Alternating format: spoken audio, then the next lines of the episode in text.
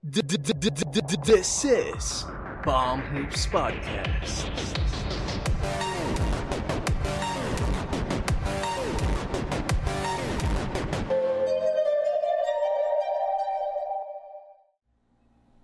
Hi everyone, this is Palm Hoops Podcast presented by Gem and Jello. Make sure to like, comment, share this video, and subscribe. And click the notification bell to be updated on our newest releases. Follow our socials as well, just check the description down below. And also, our Spotify is back up and running, also in the description. So, another week, and this is another episode of Legacy of one of the most beloved players in the NBA. Mm-hmm. Um, and widely accepted as the greatest power forward of all time. Mm. And perhaps the greatest Spurs player of all time in Tim Duncan.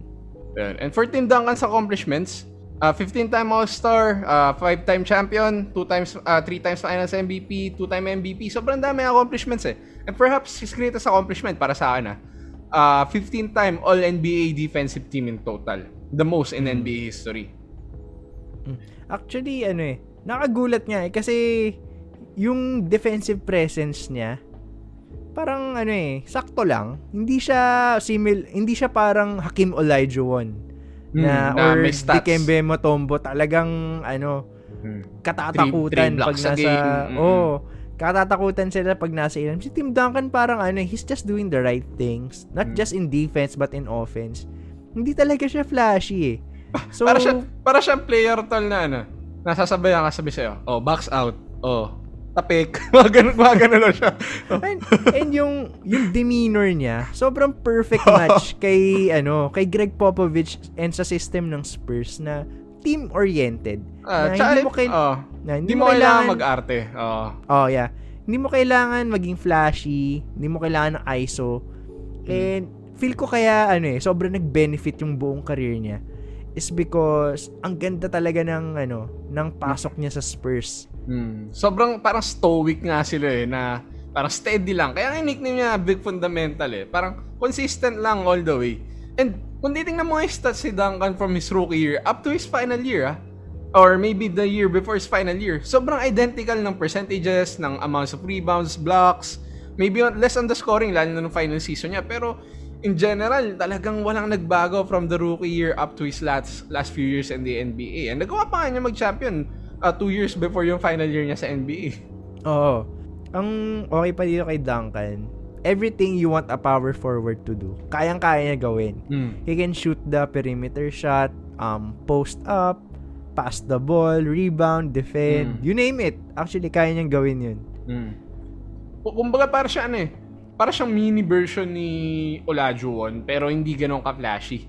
Mm. Pero sobrang consistent. Wala kang ano, walang gaps yung laro ni Duncan sa totoo lang. Kumbaga yung identity na Spurs was formed with Tim Duncan in mind. And to be honest, simulan na wala si Tim Duncan sa Spurs, parang medyo nag, naglalaho na rin yung identity na Spurs as being a super consistent team na nakita nga natin last, last season, nawala sila sa playoffs. Though, ayun, after one year, they are in the playoff hunt na nga. Oo. Pero yung Duncan replacement nga ng Spurs na si LaMarcus Aldridge, umalis na. So, it's a brand new era for the Spurs. And may mga rumors nga na baka hindi na tumuloy sa coaching career si Greg Popovich since medyo advanced na rin siya in years. Oo. And and maybe that's the time for Becky Hammond to start to uh, step up or maybe baka bumalik to si Tim Duncan to coaching after leaving for Oo. after leaving for this season na medyo weird nga kasi he became part of the coaching staff ng Spurs and actually nag-coach siya ng isang game sa bubble if I'm not mistaken. Mm. So, actually, pag sinabi nating Team Duncan, ang pinaka-signature na ginagawa niya is yung boarding na shot niya. Ah. off the board, off the glass. Yung hook shot Parang- niya. O, n- kahit jump shots niya man eh. Talagang Oo. sa board. Parang, siya yung nagpauso nun. Siya yung Ah. una nag-maximize talaga. And, it's, it's part of his legacy kasi, kung titingnan mo, it's very simple na even in the lowest level of basketball up to the highest level of basketball, Hit the square. yun eh. Oo. Hit the square. Mm. So, basta matamaan mo yung bola, matamaan mo yung loob ng square, chances are papasok yan. Oo. And, ayun nga, nung mga bata nga tayo, actually, normally, boarding yung ginagawa nating shot para makapasok yung mga tira natin eh. Mm.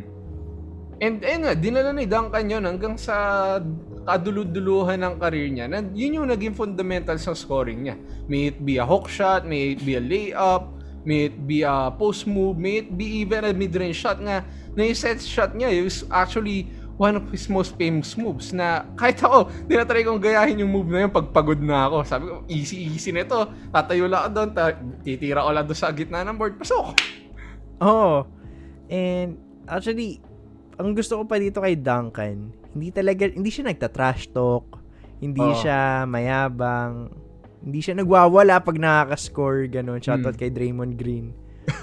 ang, parang, ano lang, ginagawa niya yung trabaho niya. Oo. Tapos, nakakatuwa pa nga kasi yung ano, yung way ng pagtakbo niya, parang tinatamad. Na parang, oh. ba maglalaro na naman ako. parang, for majority of his, career, of his career, para siyang veteran talaga gumalaw. Kahit nung Mm. rookie siya eh, hindi mo siya makikita na ano, na parang, for example, yung ginagawa ni AD na puro spin move, or Mm. yung ginagawa nila si Yakam, di ba? Na puro Mm. drop step, spin move, layup. Hindi niya ginagawa yun eh. Parang saktong pivot-pivot lang. Tapos, tamang hook shot, tamang layup. Ganun lang ginagawa niya. Hindi Mm. siya, hindi talaga flashy whatsoever. Mm-mm, pero sobrang effective. Actually, naalala ko nga with Tim Duncan yung mga ano niya, mga clutch shots niya. Actually, clutch shot player din to si Tim Duncan na if you remember the the point four shot ni Derek Fisher, before Oh. that, tumira si Duncan ng napakalupit na Contested na, fadeaway. Against Shaq ha, against Shaq to. Na 7-footer na apakalaki pero pumasok and ayun nga, sobrang proud niya nun. Unfortunately, yun nga, nakapasok yung point four shot ni Derek Fisher and the rest was history. Pero aside from that, ang dami niyang clutch shots na nagawa sa career niya. Ah, meron pa nga na, one time na nag three-pointer pa siya. Oh, sa Phoenix Suns kalaban nila Oh, nun. Playoffs. Mm. So, yeah, I remember that shot. I, I think that was the year na si Shaquille O'Neal is nasa Phoenix. Mm. Yun ata yun. And, ito nga si Tim Duncan and the Spurs, isang malaking tinik sa lalamunan nila Steve Nash and nila Dirk Nowitzki. Mm. Kasi ang daming mga opportunities na naglaban sila. Oo. At hindi sila nag-advance because of the Spurs. And who, ano kaya yung nangyari kung wala si Tim Duncan or wala yung Spurs sa picture? I'm pretty sure Dirk could have won around three championships and Steve Nash could have won At two least or two. three. Oo. Oh. Mm, and ano, baka Lakers, mas marami rin na pananalong championships kung walang Spurs, kung walang Tim Duncan. And Tim Duncan actually salvaged the career of David Robinson and even Greg Popovich kasi actually after no season, yung first season ni Greg Popovich sa Spurs, bago pumasok si, si Duncan sa Spurs, muntik na siyang tanggalin kasi nga sobrang sama ng record nila eh. Pero injured kasi si David Robinson nun. Yes. Pero ayun nga, ah, with Tim Duncan coming into the Spurs, tapos, yun, the rest was history. Talagang multiple championships and all that, consistency and all. Kaya, ayun, tagal, talaga sinalba ni Tim Duncan tong Spurs. And, I think he deserves talaga to be called the greatest Spur of all time. Na kahit si David Robinson nag-concede na, kahit si George Gervin nag-concede na. Yeah. Greatest power forward of all time. Which brings me to my next question. Parang, tingin mo, in the levels of players, nandiyan yung mga GOATs, sila Lebron, Jordan, Kobe, ganun, Magic Johnson. And something below that, um, saan mo ilalagay si Tim Duncan? Actually, ilalagay ko siya doon sa discussion ng top 10 players of all time eh. Mm. may argument talaga. As much as I, I hate it, because Kobe stan talaga ako, that there's an argument that they are, ano, that maybe Duncan was actually the better player overall than Kobe. Because he was more consistent, he was, uh, he was winning more than Kobe did, and I think that's partially to blame na yung teammates and front office. Pero Tim Duncan was able to accomplish a lot of things consistently more than Kobe did in his career. Despite all the individual accomplishments, uh, Tim Duncan actually had a better team career than Kobe did. And ayun, compared mo rin sa mga katulad nila Kim Olajuwon, nila Karim Abdul-Jabbar, there was a time that they were considered maybe the greatest player of all time because they were doing so well in their job. Pero hindi mo mahalata agad-agad eh. Mm. Um, I actually agree na sobrang disrespectful ng fans kay Tim Duncan. Kasi hindi siya flashy, um, hindi siya, parang pag sinabing GOAT, hindi lumalabas yung pangalan niya eh. Mm. Pero when you carefully look at it, parang deserve niya na Mm. to be discussed among those all-time years. Perhaps not in Jordan's level, pero something below that. Um, Siguro, ano, um, around sila Kobe. Ganon. Sila Mm, Kobe. Karim Abdul-Jabbar. Yung mga ganong types of players. I'm pretty sure na hindi magcha-champion yung Spurs kung wala tong si Tim Duncan. And actually, since umalis nga si Tim Duncan, nag-struggle na tong Spurs to ano to, to just even get into the playoffs. Mm. And then, ang daming nawala, ang daming nagbago. And I think kailangan nila makahanap ng player na katulad ni Duncan, which I think they can naman because the Spurs have a great organization, a great front office. And maybe they can convince Duncan to be a player, uh, men, uh, mentor coach sa mga players nila with DeJounte Murray. And actually, I have high hopes for Keldon Johnson to be the next star for the Spurs. Yeah. Tol, alam mo ba, pwede na natin i-monetize yung podcast natin through podmetrics.co. Uy, ang galing naman. Pwede na pala yun. Yup, through Podmetrics.co, tayong mga local podcasters dito sa Pilipinas na hindi pa na monetize through Anchor, pwede na natin i-monetize through ad campaigns from Lazada, Shopee, GoDaddy.com, and even Red Doors. Ayan guys, so use our code PalmHoopsPodcast to get $5 free when you get your podcast monetized on podmetrics.co. Again, use our code PalmHoopsPodcast and enjoy $5 free when you get your podcast monetized. So yung $5, 250 pesos na yan. May pang grab food ka na dyan. Mm. And na-enjoy mo na yung passion mo, kumita ka pa. Two birds with one stone, di ba? Again, just check out podmetrics.co.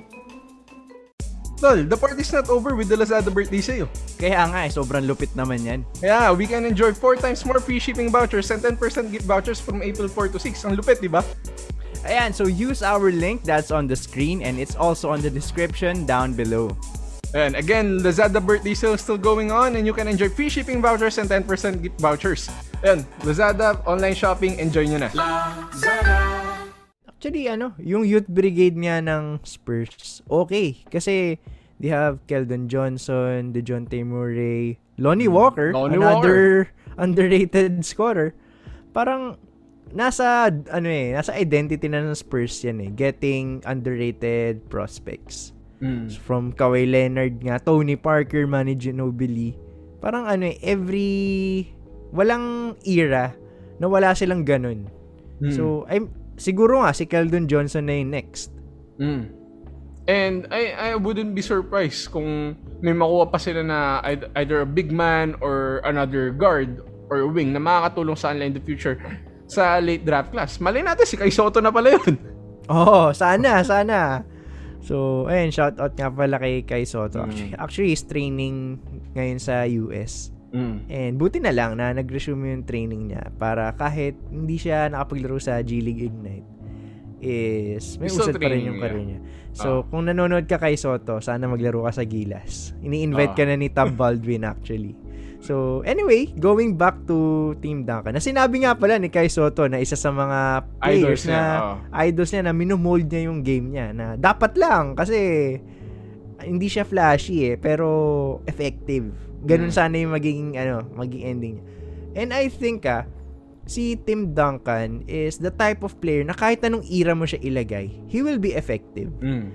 Kasi ano eh, kahit ilagay mo siya sa 80s and 90s, may premium for centers nung time na yun. And Tim Duncan is one of the best players to ano, ang best players inside the paint na once na nakuha niya yung post possession sa paint, tapos na yun. Kahit Mm. nga si Shaq, hindi, hindi nababantayan ng maayos yun eh. Mm.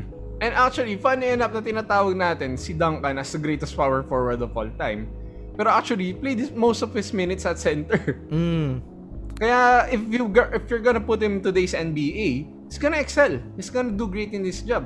Maybe even better than the likes of Nikola Jokic. Kasi may passing din si Duncan eh. Oo. Underrated playmaker din si Duncan. And he has defense that Jokic doesn't have. That Embiid uh, has. Pero, ayan, mero, may lapses. Pero si Duncan talagang sobrang consistent. Ayun, so parang ang daming ang big man ngayon na pinattern yung game nila kay Duncan na nagsasucceed. Um, namely, sinabi mo na nga, si Nikola Jokic and Joel Embiid Hmm. na yung post moves nila is makikita mo ang ganda ng footwork and Mm. makikita mo rin yun kay Tim Duncan na minamaximize, minamaximize nila yung paggamit ng board in their shots na talaga si Tim Duncan yung nagpasimula nun eh. Mm. Uh, hopefully, maraming players na gumaya pa daw kasi this is an archetype of a player na hindi magbabago yung need going into the years. Maybe during the mid-2010s nung nauso yung small ball. Pero nakita naman natin evolution of the game. Big men are back and Mm. they're here to stay. Yeah, and yung mga upcoming prospects pa nga this next few years, we have Chet Holmgren, tsaka si yung kinover din natin, si Victor Wembanyama. Mga Oo. big men to. So, mukhang babalik na sa big men yung era ng basketball. Kasi, moving towards sa tayo dun eh. Nakita nga natin si Nikola Jokic and Joel Embiid na frontrunners ngayon for the MVP. So, let's see kung ano yung mangyayari. And sana nga, makakita, makakita tayo ng player na pattern kay Tim Duncan yung game. Kasi, sobrang nakakatuwa. Makakita ng super simple lang pero effective. Parang it gives out a message na hindi mo kailangan maging athletic masyado. Hindi mo kailangan maging flashy to make it to the ano, to make it to the NBA. You just need to be ano, polished up in your basics, in your fundamentals and you'll you're good to go. Yeah. Yep. Ayan, uh, before we end this episode, tol, uh, anong favorite memory mo with Tim Duncan? Ako, favorite memory ko kay Tim Duncan was dami. Kasi, ano, bata ako nung... Nalakihan natin to eh. kinalakihan nating player to eh. I'll have to say is the yung three-pointer niya against the Phoenix Suns nung playoffs nun. I think Mm. that was a knockout game ata nun.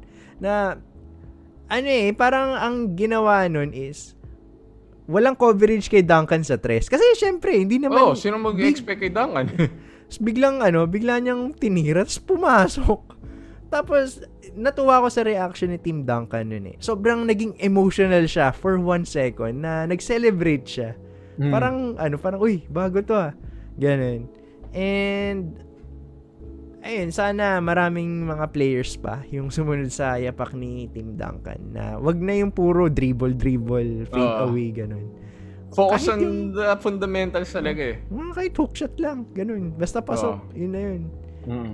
Ako naman, yung favorite moment ko with Tim Duncan, although this is kind of sad for Tim Duncan, is actually yung uh, clutch shot niya dapat against the Miami Heat in Game 7, yung uh, patented uh, post-hook shot niya na hindi pumasok. Ah, Na- oo. No, after sumablay nun, tapos tinry pa niyang itip, hindi pa rin pumasok. Kinalampag niya yung floor, yung hardcourt. Kasi, syempre, ano eh, you're such a great player na million times ginawa mo na tong move na to. And to fail at doing it at the most important part of the game of your career, sumablay ka, ang sakit nun. Sobrang Oo. sakit nun. And doon mo makikita how players value the game so much. How we as fans value the game, pero as players, times 10. Mm. So, tingin mo bro, sino ang papalit sa trono ni Tim Duncan as the greatest power forward in the future? uh, I think AD could still make a case. He's still fairly young. He can still uh, accumulate the awards. Uh, medyo alanganin lang because of the injuries. Uh, with players in today's NBA, uh, would you say Giannis is actually a great power forward? I think he's more of a wing talaga. Pero if you're gonna stick with Giannis being a power forward, he might be the next greatest power forward of all time. And, so, ayun guys, kung may mga suggestion kayo sa amin, um, comment lang kayo and promise, babasahin namin yan kasi konti lang naman din yung mga nagko-comment sa videos namin. Pero once we do, nakikita namin yan, nanonotify, eh, nakakatuwa na nagkaka-engagements kami kahit pa pa. Nakakatulong din sa algorithm yan, kaya mag-comment lang kayo. Uh, So, ayan, kung may mga gusto kayong ipadiscuss sa amin, sabihan nyo lang kami. You can message us sa Facebook or just put, ano, put it down sa comments and, ti, ano, ikaw consider namin yan. mm, yan. Uh, don't forget to like, comment, share, and subscribe. Click the notification bell para umabot tayo agad ng 1,000 subscribers. Currently at 81. Pag 100 na, may surprise kami para sa inyo. Yeah, and sa mga Spotify peeps namin dyan, ano, thank you Oh. sa pakikinig. We And- are back! Oh, ayun, nagawa namin ng paraan Oh. na makabalik sa Spotify. Sabi nga nila, para masabing legit podcaster ka is dapat may Spotify ka. Oh. So, ayan, legit kami guys. Legit kami. So, Legit seller. Kaya and i-update namin yan. Medyo work intensive lang kasi yung pagko-convert ng ano, ng MP3 sa videos namin. So, ginagawan pa namin ng paraan pero siguro in the ano, near future, ma-upload din namin yung mga Mm. past episodes namin for you to enjoy din. Mm. Ayun. Uh, again, this Pamus Podcast, this has been an episode of Legacy. Tim Duncan, sobrang lupit, sobrang galing na player. And sana nga, magkaroon pa ng mga kasunod niya na bagong players na kasing galing, if not better. Yan. Again, my name is Jello. This is my partner, Jem. See you guys in the next episode.